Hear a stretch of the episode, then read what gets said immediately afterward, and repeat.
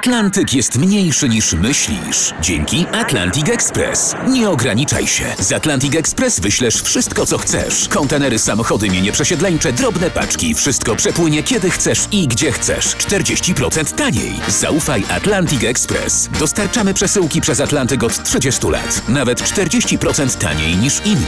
Dzwoń 1 800 775 73 63. Ekspresowo przez Atlantyk. Tylko z Atlantic Express. Misja specjalna w RMFFM. Dzieci z Pachiatua, czyli jak Nowa Zelandia uratowała polskie sieroty z Syberii i kto miał na tym zarobić. 17 września 1939 roku. никогда больше не появится над этими землями, ставшими отныне свободными. Ten dzień przeszedł do historii jako dzień agresji radzieckiej na Polskę. Dzień później zaczęły się wywózki ludności na wschód. Ale historia zapamiętała te największe w lutym i kwietniu 1940 roku. Ilu Polaków wywieziono? Dawniej szacunkowe obliczenia historyków oscylowały w granicach miliona 500 tysięcy ofiar. Ale kilka lat temu tę liczbę drastycznie zredukowano do 500 tysięcy. Które szacunki są bliższe prawdy? Nie wiadomo. Są to jednak liczby ogromne, za którymi kryją się osobiste tragedie. Tragedie matek, ojców i dzieci. Bo w ślad za Polakami szła przez Syberię śmierć, a śmierć nie patrzy w metryki. W rezultacie tych tragicznych żniw zostało wiele sierot, którymi trzeba było się zaopiekować. Solidarność narodowa w tym przypadku święciła wielki triumf. Obcy troszczyli się o te dzieci jako swoje. Często do pomocy dołączali się autochtoni, głównie Rosjanie i Kazachowie. Oni jak nikt inny rozumieli tragedię Polaków, przecież i ich dosięgnął terror Stalina. Latem 1941 roku, kiedy podpisano układ Sikorski-Majski, a Anders zaczął tworzyć armię, dla setek tysięcy Polaków pojawiła się nadzieja. Przetrzebione dwuletnią katorgą strzępki rodzin ruszyły na południe pod skrzydła wojska. W kilka tygodni obok obozu wojskowego wyrósł drugi, znacznie większy obóz tułaczy. W nim zebrano kobiety i dzieci. Okazało się jednak, że stary wróg, mimo huczącej propagandy, pozostał wrogiem. Nie udało się zniszczyć Polaków pracą ponad siły. Spróbowano głodem. Konsekwentnie zmniejszane racje żywnościowe zmusiły generała Andersa do opuszczenia ZSRR. W 1942 roku w dwóch turach wiosną i latem 115 tysięcy Polaków opuściło ZSRR, Trafili do Iraku i Persji. Ale nie wszystkim udało się wyjechać. Aszchabat, jesień 1942 roku. W obozie zbornym oczekuje na wyjazd z kraju rad kolejna grupa dzieci z opiekunkami. Niecierpliwie wypatrują pułkownika Edwarda Perkowicza, szefa miejscowej misji polskiej. Kiedy nadejdzie? Kiedy wypowie tak wyczekiwane? Zbierajcie się, wyjeżdżamy. Tymczasem pułkownik Perkowicz został wezwany w trybie pilnym do szefa placówki NKWD. Przekroczyliście uzgodnioną liczbę ewakuowanych o 9 tysięcy. Rozkazujemy wam natychmiast wstrzymać dalszą ewakuację, słyszycie? Natychmiast! Nie było wyjścia. Pułkownik poddał się rygorom radzieckiej rzeczywistości. Teraz musiał pójść do stacji zbornej, musiał stanąć wśród kobiet i dzieci z nadzieją czekających na termin wyjazdu i musiał im powiedzieć, że ewakuacji nie będzie. Płakali przez całą noc. Po wschodzie słońca pojawiło się NKWD. Rozpoczęła się likwidacja obozu. Wszystkie polskie opiekunki aresztowano za odmowę przyjęcia obywatelstwa radzieckiego. Na ich miejsce przyszły Rosjanki. Na pożegnanie dzieci dały polskim kierowcom samochodów ciężarowych laurkę wypisaną bardzo niezgrabnie. Pamiętaj zawsze o najmłodszych sierotach w Ashgabadzie, bo te dzieci tam zostały na zawsze. Pułkownik i tym razem zrobił co mógł. Wyrwał z pułapki Związku Radzieckiego jeszcze 110 osób, głównie dzieci. Dołączyli do swoich rówieśników w Persji. Tam korzystali z gościnności miejscowych książąt. W Teheranie i Isfahanie bogaci perscy książęta oddawali na sierocińce swoje pałace. Znalazły się pieniądze na jedzenie i ubranka. Dzieci umieszczono w dużych, luksusowych pokojach. Każde miało wygodne łóżko z czystą pościelą i szafkę. W tych samych budynkach, w których dzieciaki mieszkały, znajdowały się duże sale lekcyjne. W 21 miejscach zgromadzono około 2000 dzieci. Otwierano ochronki i szkoły, powstawały drużyny zuchów i harcerzy. Jedzenie dopisywało, dzieciom nie zabrakło owoców. Nadal pokutowały jednak obawy przed głodem przywiezione z ZSRR.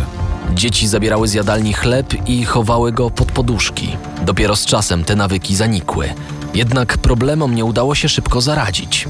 Dla wielu wygłodzonych dzieci na ratunek było już za późno.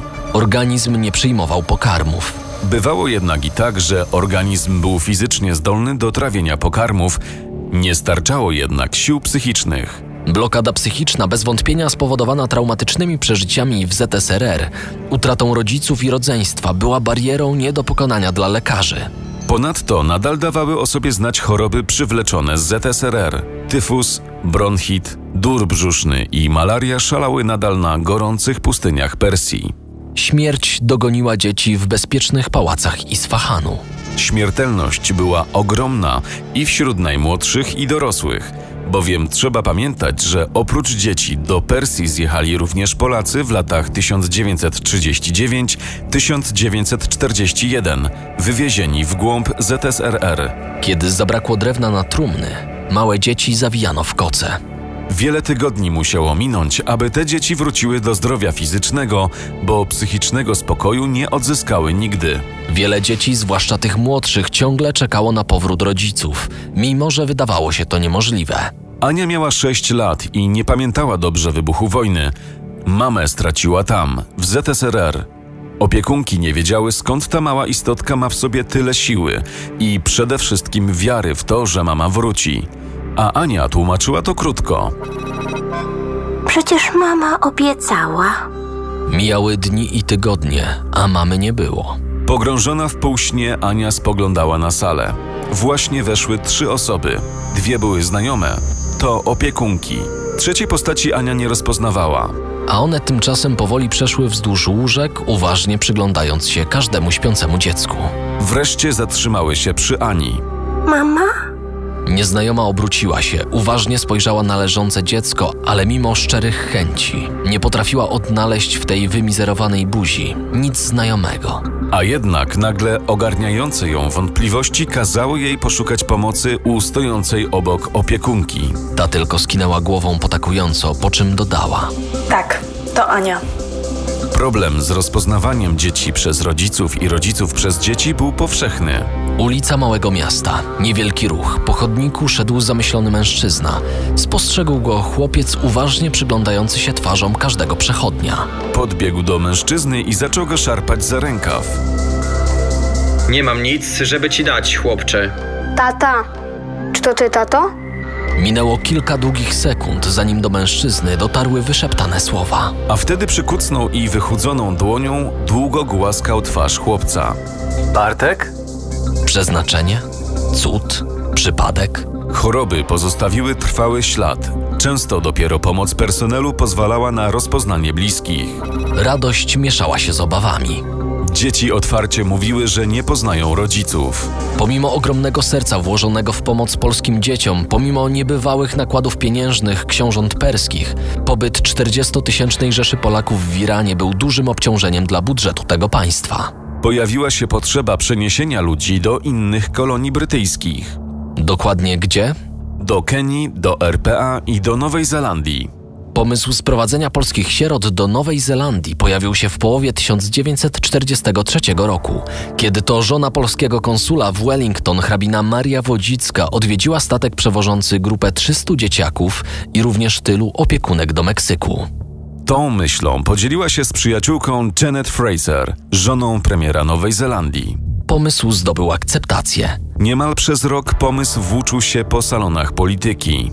W grudniu rząd Nowej Zelandii przekazał oficjalne zaproszenie i poinformował o wyborze miejsca dla dzieci obóz internowanych Pachiatua. 160 km na północ od Wellington. W maju 1944 roku rząd polski przyjął zaproszenie. Krystyna Skwarko, opiekunka polskich dzieci, dostała polecenie zorganizowania wyjazdu.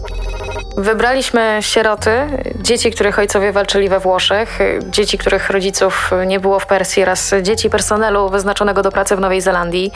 Następnie musieliśmy znaleźć nauczycieli i przełożonych, co, co zresztą nie było łatwym zadaniem, bowiem perspektywa wyjazdu na antypody nie odpowiadała wielu osobom. A jednak się udało i 27 września 1944 roku ponad 700 dzieci i 100 dorosłych autobusami opuściło gościnny Isfahan. Z autobusów dzieci przesiadały się do pociągu. Potem na statek handlowy. Wreszcie w indyjskim Bombaju weszły na pokład okrętu amerykańskiego USS General Randall. Okręt płynął najkrótszą drogą na południe przez Ocean Indyjski do Perth w Australii, a potem wzdłuż jej południowego brzegu do Nowej Zelandii. 31 października 1944 roku okręt USS Randall stanął na redzie portu Wellington. Była noc. W głębi lądu po czarnym tle wzgórz pełzało mdłe światło lamp. Powitanie uchodźców w Nowej Zelandii miało bogatą oprawę. W porcie zjawił się premier Peter Fraser w towarzystwie konsula Wodzickiego i jego małżonki. Po części oficjalnej wydano zgodę na opuszczenie okrętu. Pierwsi z pokładu mieli zejść żołnierze. Dopiero w drugiej kolejności do schodków po dwóch stronach statku podeszły dzieci. Nic nie było w stanie przygotować mnie na widok tych maluchów. Każde dzierżyło żałosne tobołki. Wszystko, co posiadali na tym świecie. Nie było wiwatowania, w panującej uroczystej ciszy odczuwało się współczucie ze strony czekających nowozelandczyków. Wspominał nieznany z nazwiska nowozelandzki dziennikarz. Niestety, kiedy opadł entuzjazm powitania, zaczęły się kłopoty. Kwestie finansowe i organizacyjne zyskały status pilnych spraw. I wówczas niektórym przypomniały się ostrzegawcze słowa pewnego zasiedziałego w Nowej Zelandii Polaka, wypowiedziane tuż po emocjonalnym przywitaniu. Nie myślcie, że to dla was Polaków robiono takie owacje. Nowozelandczycy witali te dzieci jak swoją własność. Czy wiecie, że na filmie z waszego przyjazdu, gdy go wyświetlano w Wellington, był napis Oto przyjechały dzieci, które będą uprawiać wasze pola i ogrody. Napis ten potem usunięto. Czy rzeczywiście Nowozelandczycy kierowali się rachunkiem ekonomicznym, a nie współczuciem? Czy cisza towarzysząca schodzącym po trapie dzieciom była wyreżyserowana? To raczej niemożliwe. A jednak coś musiało być na rzeczy. Aby obóz mógł działać, potrzebne były pieniądze na żywność, ubrania, pomoce szkolne i, co nie bez znaczenia, wypłaty dla opiekunów. W końcu z czegoś trzeba było żyć. Nowozelandczyków nie stać było na długotrwałe utrzymywanie obozu. W takiej sytuacji o sprawy ekonomiczno-organizacyjne zadbał delegat polskiego rządu Jan Śledziński. Zmniejszymy koszty utrzymania obozu, przejmując obowiązki personelu wojskowego. Sami będziemy prowadzić kuchnię, uprawę warzyw w ogródku i sami sobie posprzątamy. Mamy tu kilka dziewcząt w wieku od 16 do 18 lat, które przydadzą się do pomocy, a przy okazji zyskają możliwość zarobku. Te zarządzenia sprawdzały się do sierpnia 1945 roku, kiedy nastąpił kolejny kryzys. Rząd polski w Londynie wydał rozporządzenie o usamodzielnieniu się obozu. Delegat zaproponował zakup farmy. W ten sposób próbowano zdobyć zabezpieczenie materialne dla tych osób, które zamierzały pozostać w Nowej Zelandii. Tymczasem ta rozsądna myśl nie spotkała się z życzliwym przyjęciem premiera Frasera. Zresztą ministrowie nowozelandcy coraz częściej próbowali ingerować w życie obozu. Reakcja delegata Jana Śledzińskiego była stanowcza. Wyraźnie pokazał Nowozelandczykom granicę, której przekraczać nie mogli i sprzeciwił się próbom adoptowania dzieci przez rodziny nowozelandzkie, argumentując: Dzieci nasze powinny pozostać Polakami. Obóz polski powinien nadal być zachowany. Powinniśmy stworzyć samowystarczalną grupę narodowościową, zachować polskie szkoły, młodzież zdolniejszą kształcić, mniej zdolną skierować do pracy fizycznej. Różnica zdań między delegatem a premierem Fraserem wywołała aferę odnotowaną w archiwach nowozelandzkich. Pan delegat Śledziński stał się osobą niewygodną. Trzeba go było usunąć. Sprawa odbiła się echem w Londynie. Pochylił się nad nią sam minister spraw zagranicznych Edward Raczyński. Zdecydowano się odwołać Jana Śledzińskiego. Na jego miejsce przyszedł Szczęsny Zaleski, wcześniej przebywający w podobnej placówce dla sierot w RPA. Nowy delegat przekreślił starania swojego poprzednika. Brzemienna w skutki była decyzja zamknięcia polskiego gimnazjum. Wam świadectwa polskiego gimnazjum niepotrzebne, bo wy do Polski już nigdy nie wrócicie. Powiedział Zaleski w dniu zamknięcia gimnazjum. Żebyśmy były raczej na Sybirze, pomarły razem z naszymi rodzicami, nim nas tu przywieziono, aby nas, jak niewolnice, zaprzedać. Skarżyła się jedna z uczennic. Nowa rzeczywistość wymusiła na dzieciach i młodzieży wyjazdy do szkół średnich oraz zawodowych, a także zdobywanie praktyki zawodowej. Za ich naukę płaciły organizacje Kościoła katolickiego i rząd Nowej Zelandii. Wydawało się, że wszystko zmierza we właściwym kierunku, tym bardziej, że młodzi Polacy rozpoczęli intensywną naukę języka angielskiego. Dla sporej grupy uczniów zbyt duże były wymagania programowe w szkołach. Nauczyciele nie zawsze patrzyli życzliwie na obcych uczniów, a i nowy język sprawiał sporo kłopotu. Jadąc do nowozelandzkiego liceum, myślałam, że jeszcze może kiedyś to będzie możliwe, żebym zdała angielską maturę. Pisała jedna z uczennic. Dziś przestałam marzyć o tym, gdyż wiem, że jest to nieosiągalne. Na przełomie 1945 i 1946 roku rozpoczął się stopniowy eksodus z obozu Pachiatua, który trwał do 1949 roku. Odchodzili nie tylko uczniowie, ale również nauczyciele. Niektórzy poszukali sobie pracy i domów na miejscu w Nowej Zelandii. Inni wyjechali do Wielkiej Brytanii bądź Stanów Zjednoczonych. Ale byli też tacy, którzy postanowili wrócić do komunistycznej Polski. Z końcem 1946 roku do Polski wyjechało 12 nauczycieli z siedmiorgiem własnych dzieci oraz 37 dzieci, których rodzice oczekiwali w Polsce. Według opisującego życie w obozie Pachiatua raportu Haliny Zięciakowej nie mogły znieść poniżenia i krzywd doznanych w obozie. Misja specjalna w RMFFM. Na tropie największych tajemnic historii.